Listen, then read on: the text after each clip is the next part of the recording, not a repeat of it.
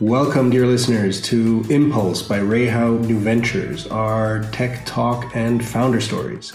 Today, we welcome Katja Kolmetz. She is a female founder of Wavemakers, a digital female leader and tech award finalist. We will talk about um, her international experience, um, her experience in a corporate um, setting, as well as um, how she then took the big step to found her own startup, Wavemakers. We talk um, about what it means to enable um, future leaders to bring more diversity into organizations. Um, on the one hand, um, as a bottom up approach, empowering future diverse leaders. On the other hand, helping organizations during this transformation. We talked um, a bit about the imposter syndrome, um, and how that is often a big hurdle when it comes to diverse leadership. And we talked about um, the role of female founders in today's startup environment. So I'm um, looking forward to the talk, and um, here we are with Katja Kolmetz. Thanks so much for having me. Well, Katja, you're in Berlin um, right now, correct? Yes. That's where you live and work currently. Exactly. So I'm kind of splitting my time between Tel Aviv and Berlin, but at the moment, Berlin is the, the place to be. Yeah. Okay, okay. And what about Tel Aviv? What's your connection um, to Tel Aviv? Yeah, so I do have family over there and have been splitting my time over over the past years.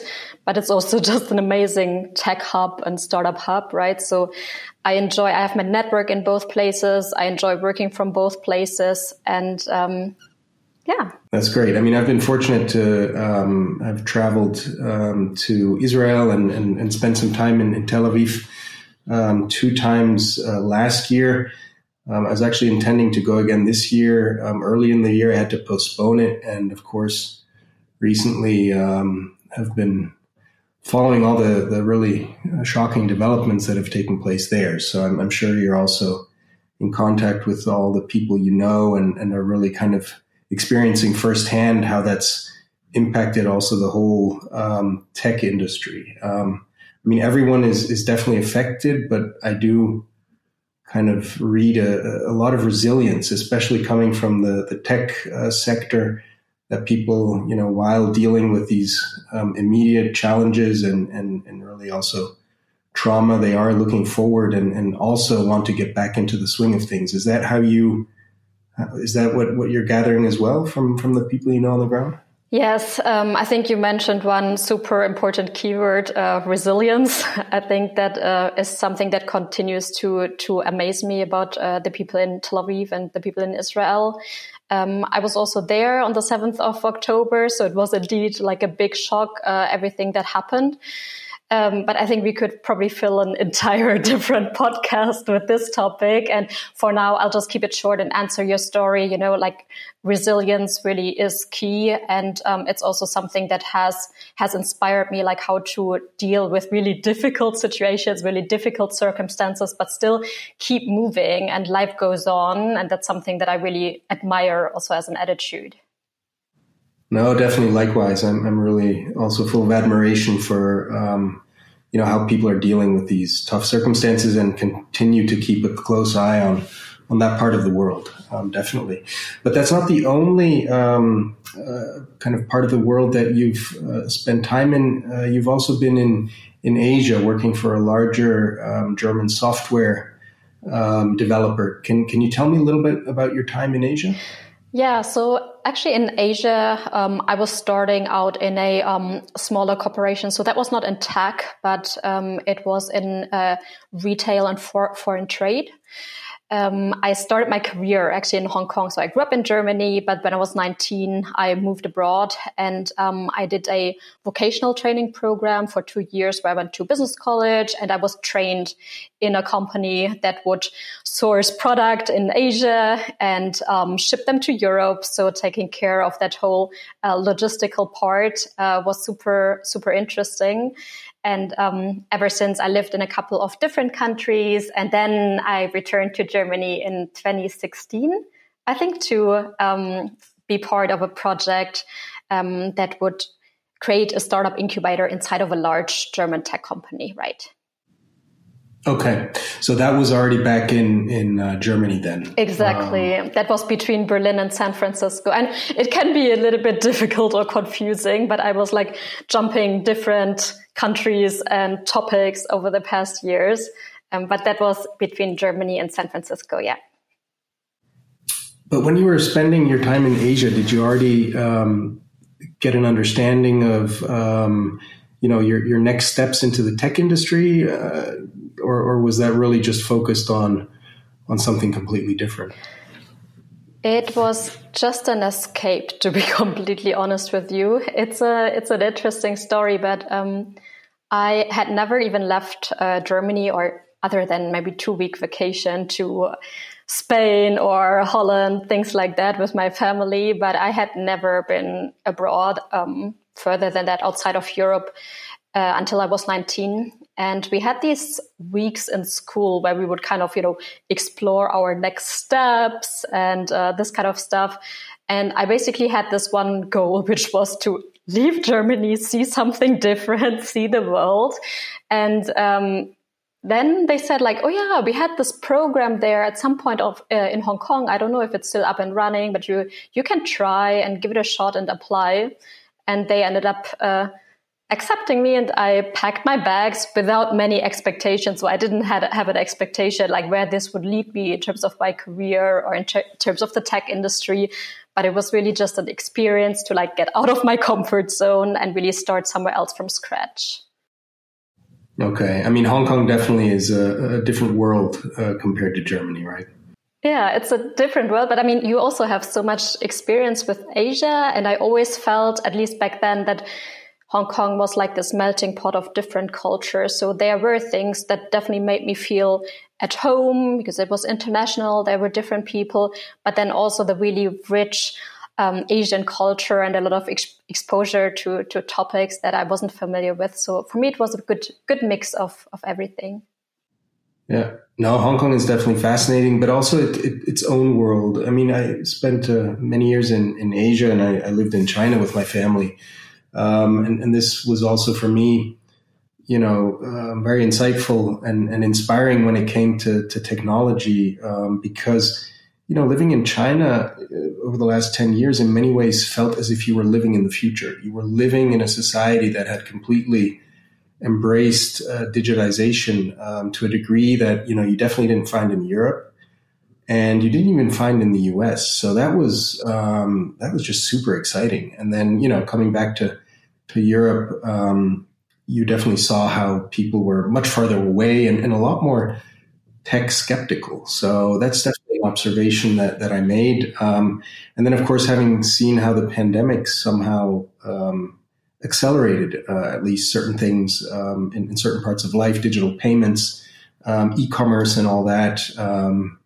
was fascinating to see how it took a pandemic to really get people people to move. Um, yeah, definitely, definitely an interesting time.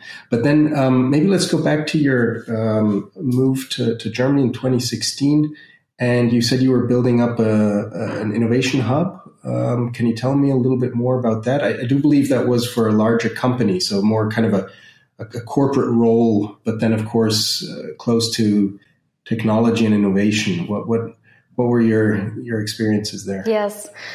So I already had gained like a bit of experience with the tech industry um, over the years. And then I had this opportunity to help build up a corporate incubator inside of a large uh, software organization. Um, I moved uh, to Berlin uh, in order to do that. Our headquarters um, for the startup incubator itself was in San Francisco, but then we were building up these hubs in different locations um, around the globe.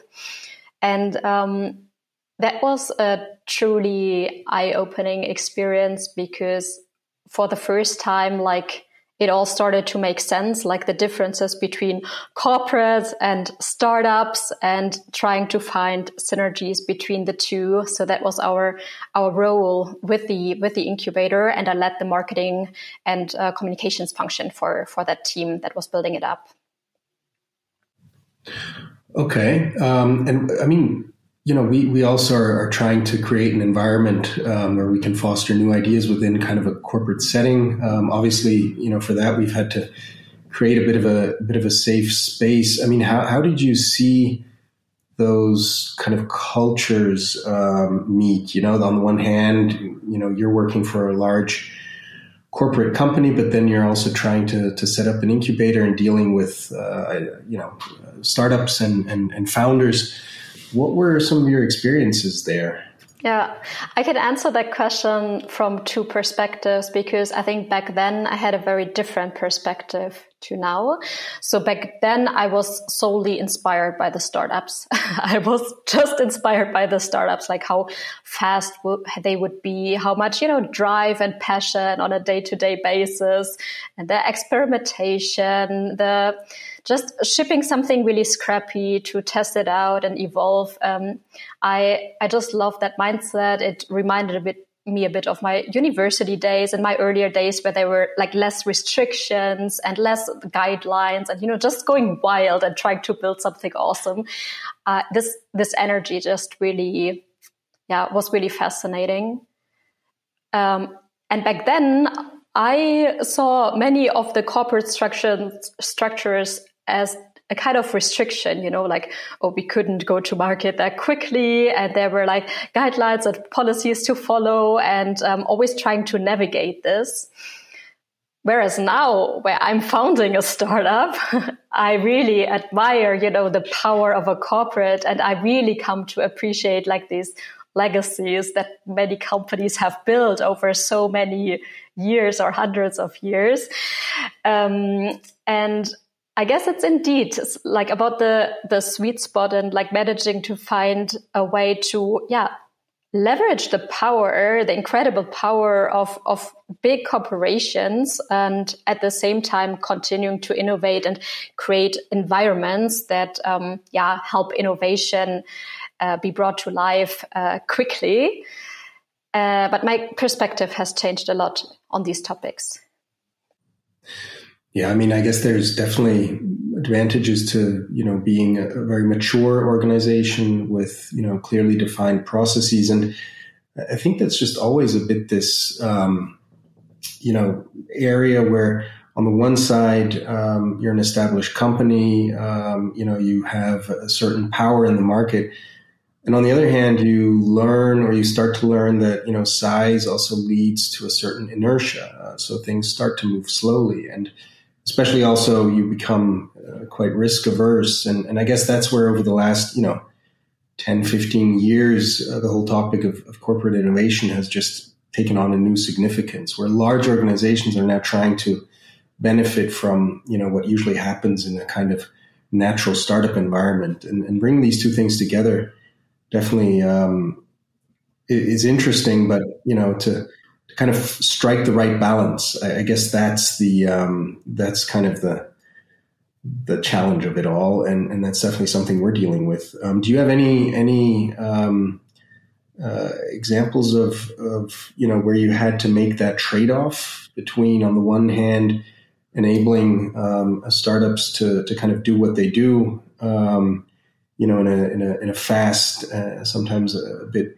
bit improvised way, and, and then also kind of these these corporate restrictions. Um, yeah, I mean, I guess coming from a from a software uh, company, so you're you're still kind of used to to a certain agility in, in the way things are developed. Um, I don't know. Maybe you have an example of, of how those those two cultures uh, kind of clash. Yeah, I mean, it's still a difference, right? If you want to uh, ship uh, ship new product versions like in days, not not weeks or months. And um, if you want to sometimes also ship something that isn't isn't perfect, but it gives you just a really fast feedback. And um, this is something where we also experimented a lot with the different um, brands of those startups versus a big corporate brand. And um, my role was I saw my role as an advising the startup founders how to, if they were truly independent, uh, how you know they would really communicate their value. What would they prioritize? How would they do it? But then at the same time, taking some of the burden off their shoulders and coordinating with corporate communications, with different uh, compliance teams, and so on to see, okay, how can we make it happen uh, rather close to this to this vision but i always found it super important that the founders have this own vision and really focus on the product that they want to bring to life and then us finding a way to realize it um, as much as possible. Well look it sounds like you were um, in a really you know exciting role um, very challenging, I'm sure. But ultimately, you decided to to go a different way, right? So, what what made you uh, leave that role and, and, and try to make it on your own? Um, maybe you were a bit too inspired by the the startups you were you were working with. That's a really good question, and sometimes I ask myself the same. Um, yeah, it's it's a good question. I, I think you're right. I think it was this hunger of giving it a try myself because over multiple years I was like a sponge. You know, I was, I had, I talked to so many smart and inspiring people that were either company executives or um, startup founders. And I managed to build like a wealth of knowledge and insights over the years, but I was always in an enablement function. So I didn't get to apply them as an entrepreneur myself. But at the same time, this hunger grew because I was flirting with the idea to like, what would it look like if I was the one like trying it out myself, right? But at the same time, I didn't fully trust myself to do it. So it was um, definitely a bit of a back and forth for quite some time until I decided to take the step and um, first found a services company, uh, which was a first very important learning for me. Like, how can I basically sell my skills? What is the value of my skills and how can I sell them and how can I build a business from that? And then uh, one and a half years later, I decided to really focus on a passion topic, Wavemakers, and start building my own startup. All right. Well, now we're, we're, we're back to that topic. So, Katja, tell us about Wavemakers. What do you do? Yes.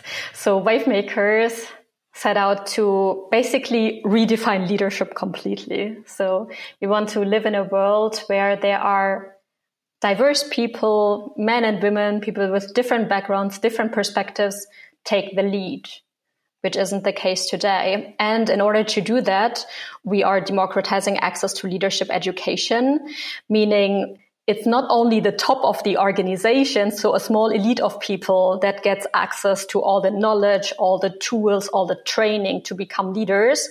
But we start with the early professionals, regardless of their current job title, enable everyone to realize their own leadership potential, uh, to work towards that vision of also, you know, seeing more diverse leaders um, take charge and contribute to the economy, but also the world.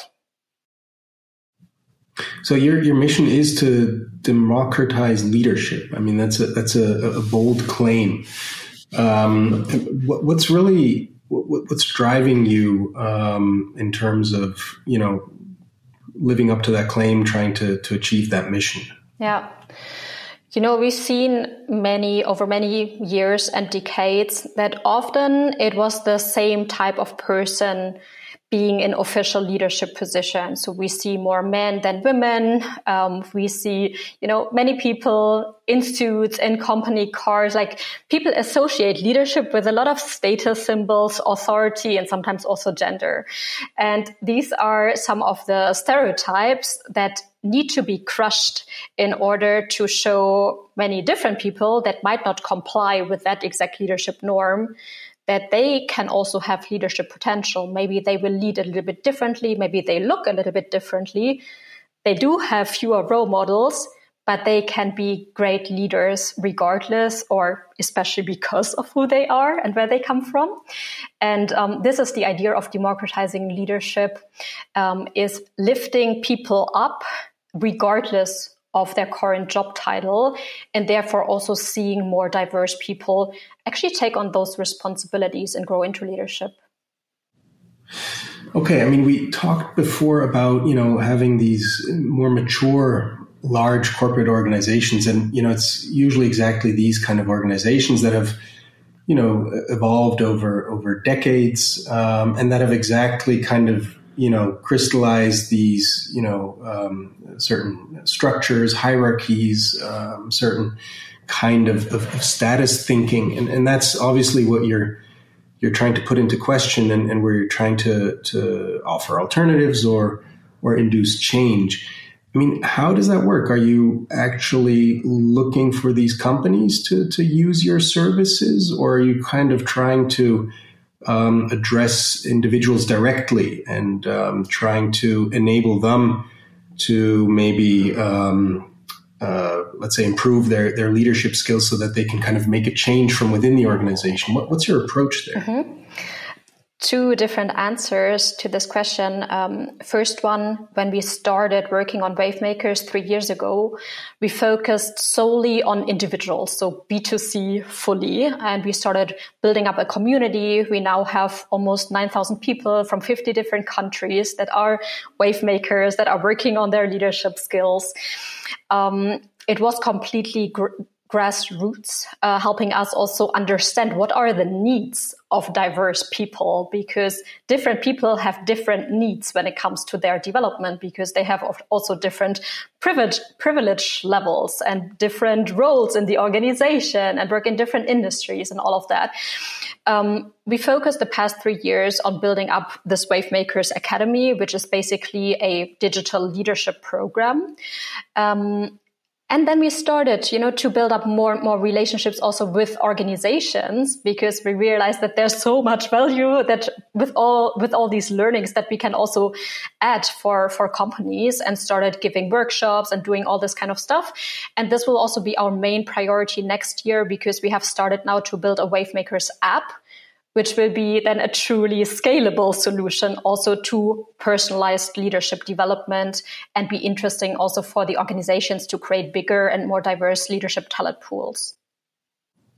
Interesting. So, I mean, it, it really is a kind of two pronged approach. On the one hand, you want to enable um, individuals in an organization um, to become, uh, let's say, diverse leaders, and at the other side, you, you do want to help and support these organizations uh, during that whole, whole, process. So it's it's kind of uh, really uh, bottom up and, and, and, top down approach, which I think definitely for organizations which have recognized that you know they need to evolve. That's that's definitely um, a, a, promising offer. Um, look in my notes that the whole topic of imposter syndrome has has come up quite a bit. Um, Katja, why don't you tell us a bit more about the imposter syndrome, um, maybe what it is for some of our listeners who are not familiar, and, and what role that plays in in uh, what you do. Yeah, happy happy to share more. Imposter syndrome is indeed this topic that keeps coming back. I told you, like, since we built up the Wavemakers Academy, we learned so much about the needs of diverse emerging leaders, and imposter syndrome is definitely a barrier.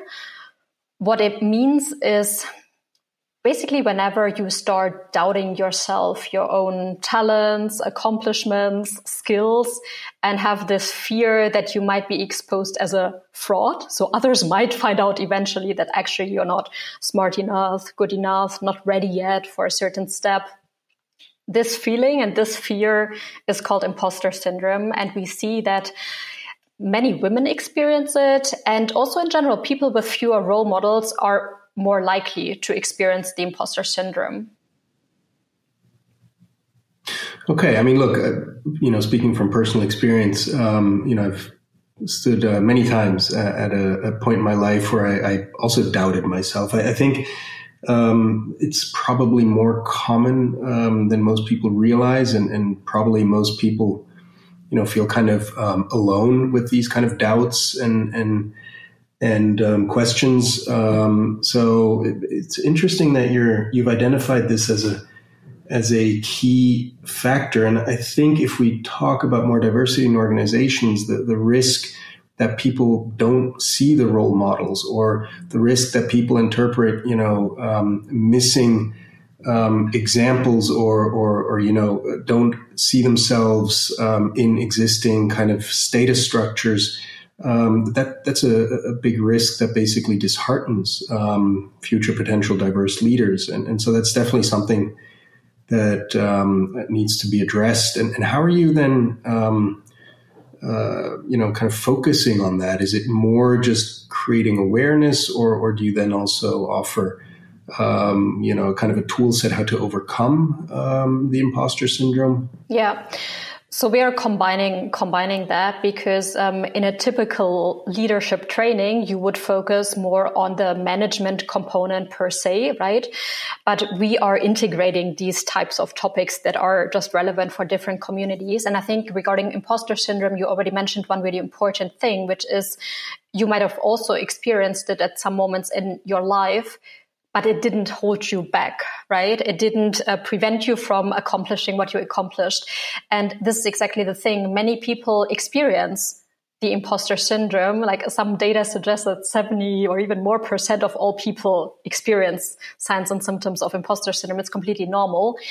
But what makes the difference is like, is it a healthy kind of self-doubt that makes you humble and human and helps you basically be a better person, a better professional, a better leader?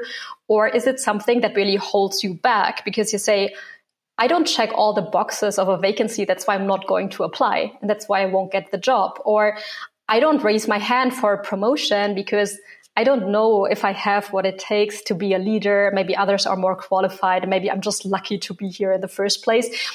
That's the kind of problematic aspect of imposter syndrome if it really becomes yeah a bottleneck in people's development and career. And this is where we try to remove it through awareness but also through specific tools uh, that have proven to be helpful in order to you know overcome it in those moments and um, help people progress in their careers even though they feel doubt sometimes which is completely human how about you, Katja? Have you um, dealt with your your own um, imposter syndrome, and, and how did you overcome it? Every single step of my career, yes.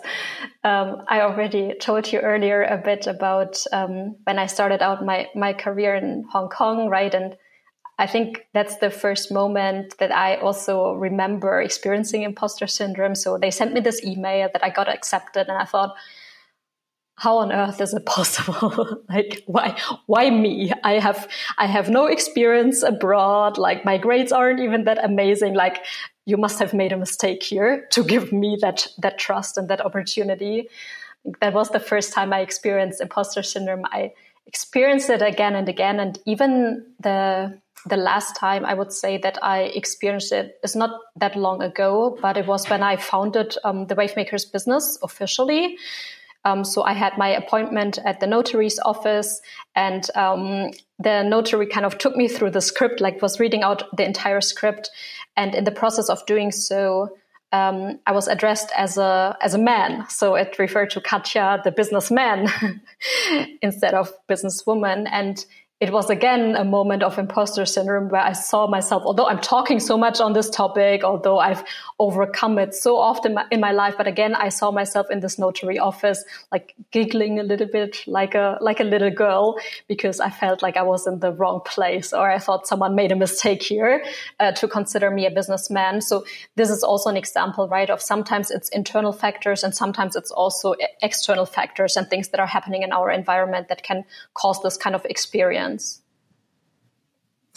Well, look, I think that's a, an important contribution um, because, as you say, I think it's something extremely common. Um, I experience it on a, a, regular basis still, and I'm sure I still will uh, going forward. But it's it's always been a kind of a moment or opportunity for for recalibration, and then really also, you know, being forced to kind of step uh, above and beyond of, of where you are at the moment. You know, leaving that comfort zone, dealing with with insecurity and, and anxiety, and then you know using that as an avenue to grow. And I definitely think.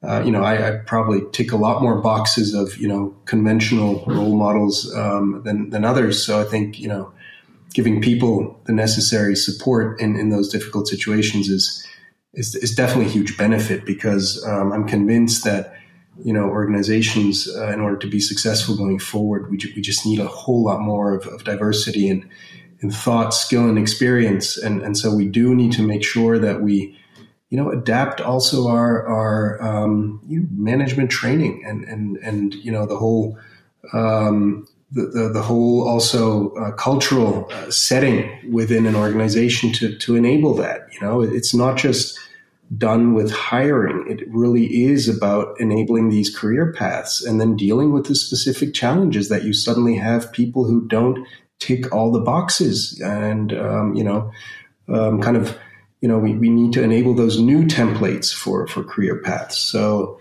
um, definitely a great contribution um, there, Katja, and, and, I'm sure you're you're hitting a nerve, and it seems that you know you're also getting that feedback from uh, hopefully many satisfied customers. Yes, um, but also I want to give that back because I think it's amazing that you also speak about your own experience because this is part of the problem that not many people would ever admit that they feel like imposters or that they felt like imposters and seeing, you know, very different role models and also accomplished, successful professionals saying like, yes, I experienced these kind of things. Um, this is already a way of creating like safe environments for many different people because they say, okay, maybe I'm not the only crazy person that is not trusting 100% in themselves. Even, you know, the most accomplished professionals feel sometimes like this. And I think this is exactly, yeah, the atmosphere and the culture that is super helpful in, in organizations. No, definitely. We, we need to continue that discussion. Um, maybe from there, just coming to another general observation. I mean, you are a female founder, and, and especially in, in tech, um, and, and this is not somehow related to, to Germany. Uh, no matter where you go in all of these startup ecosystems, actually, you know, female founders are, are still a, a minority, depending on the statistics. You know, maybe as low as 10% of, of all the founders are, are, are females. Um, can can you tell me a, a, bit about your experience? You know, being a, a female founder, and um, you know, maybe also um, you know how you see uh, females in the kind of founder and startup ecosystem. What what role can can females play? What what contributions come from female founders? Yeah. So, in the startup ecosystems that um, I've been exposed to in the past years, I definitely met many inspiring female founders. Um, but it's still limited. I agree with you, and it's it's especially limited when we see when we look at um, the VC funded startups.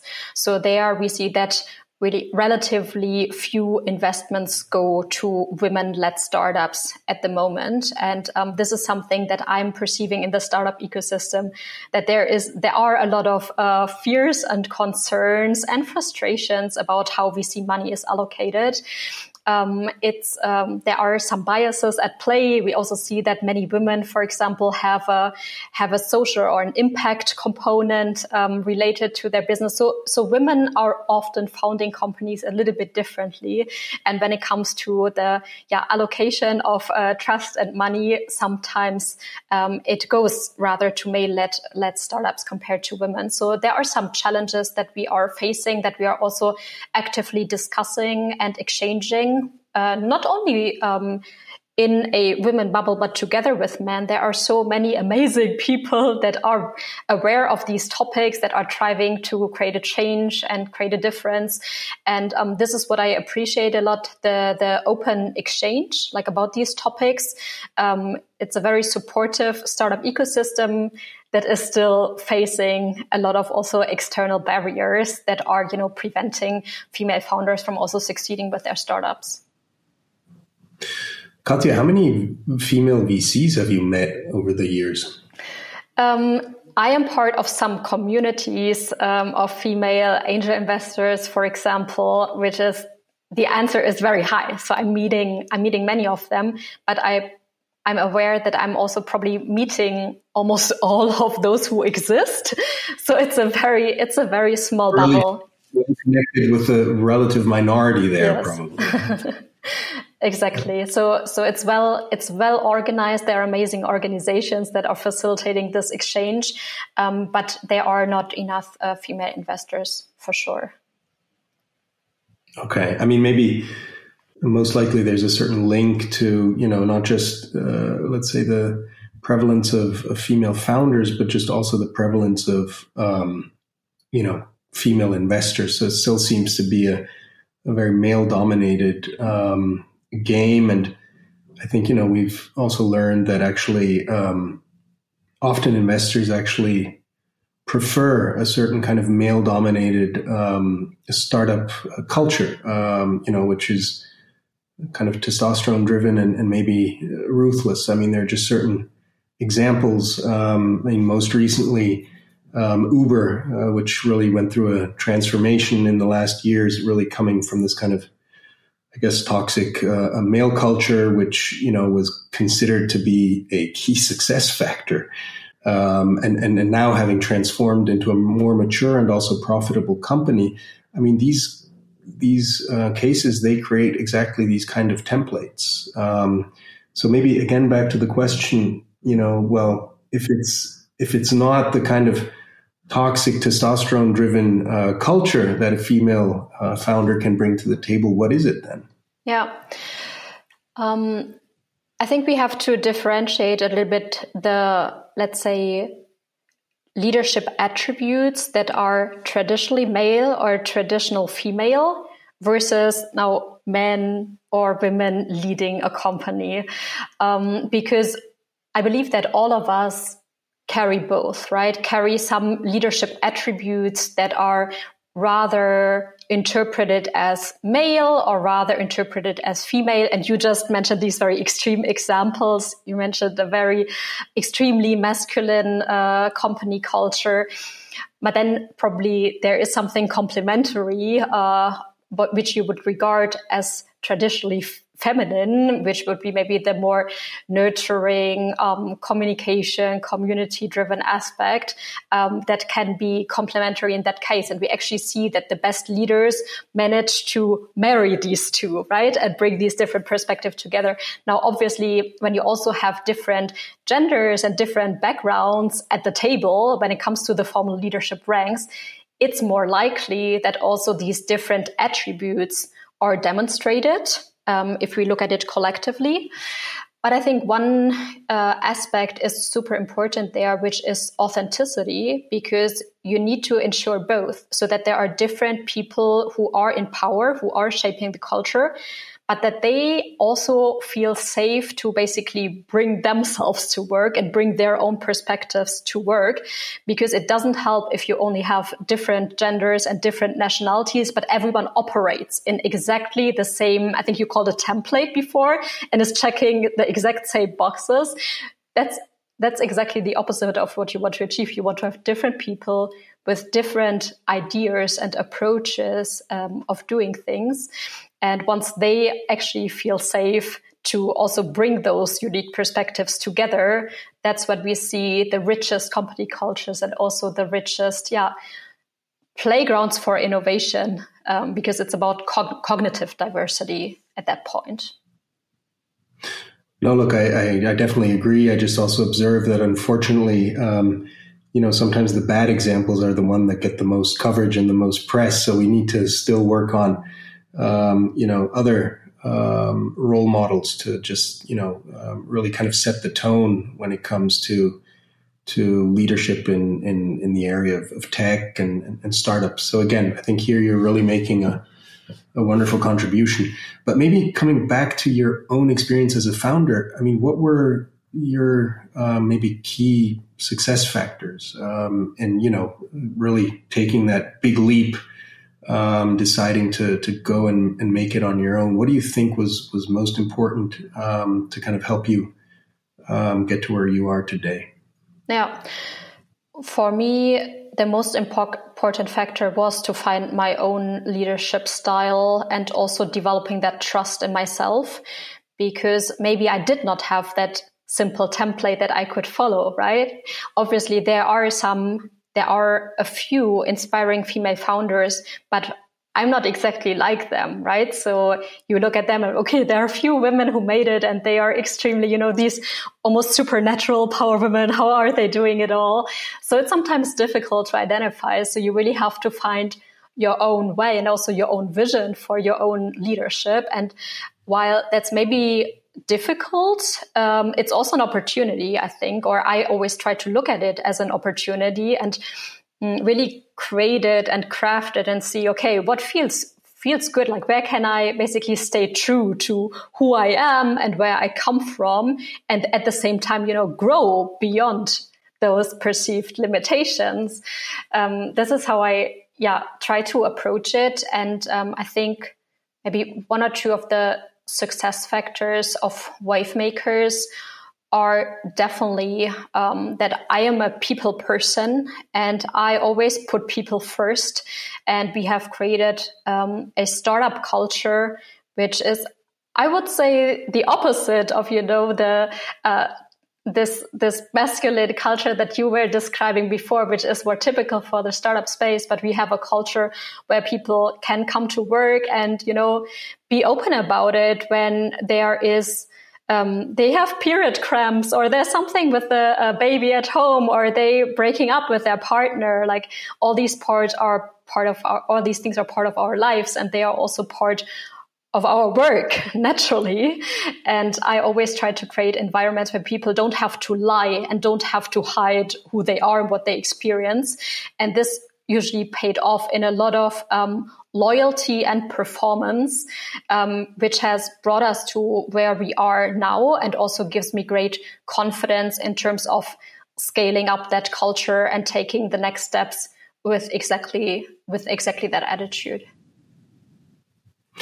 Well, sounds in, inspiring. I mean, definitely creating a, a space where you know people um, can find a, a, good balance between you know their, their private and working lives, but also um, at the end, you know, being true to to themselves. That's a a good start to really create a space where people can thrive. And I've always believed that you know if individuals can thrive. Um, the, the kind of net positive impact of the organization is is is definitely beneficial. So that's a, a good starting point. How many um, people do you have now at Wavemakers? Um, we're now eight employees at the moment in uh, I think seven different nationalities. Um, so we are a small, growing wave making team. Okay, and you guys are, are based in Berlin, and I think by now, um, Katja, uh, I mean, you're based in Berlin, but I'm sure you offer your services um, internationally. But how, how can people find you? Because I'm sure by now people are more than curious about uh, Wavemakers and maybe are interested in, in some of the services you have to offer. Yes, of course. You can check us out on Instagram, on LinkedIn, and of course the Wavemakers website. Um, we regularly host new cohorts of our Wavemakers program. And as I mentioned earlier, we have now 50 different countries onboarded in our community. So you can take part in it like wherever you are in the world.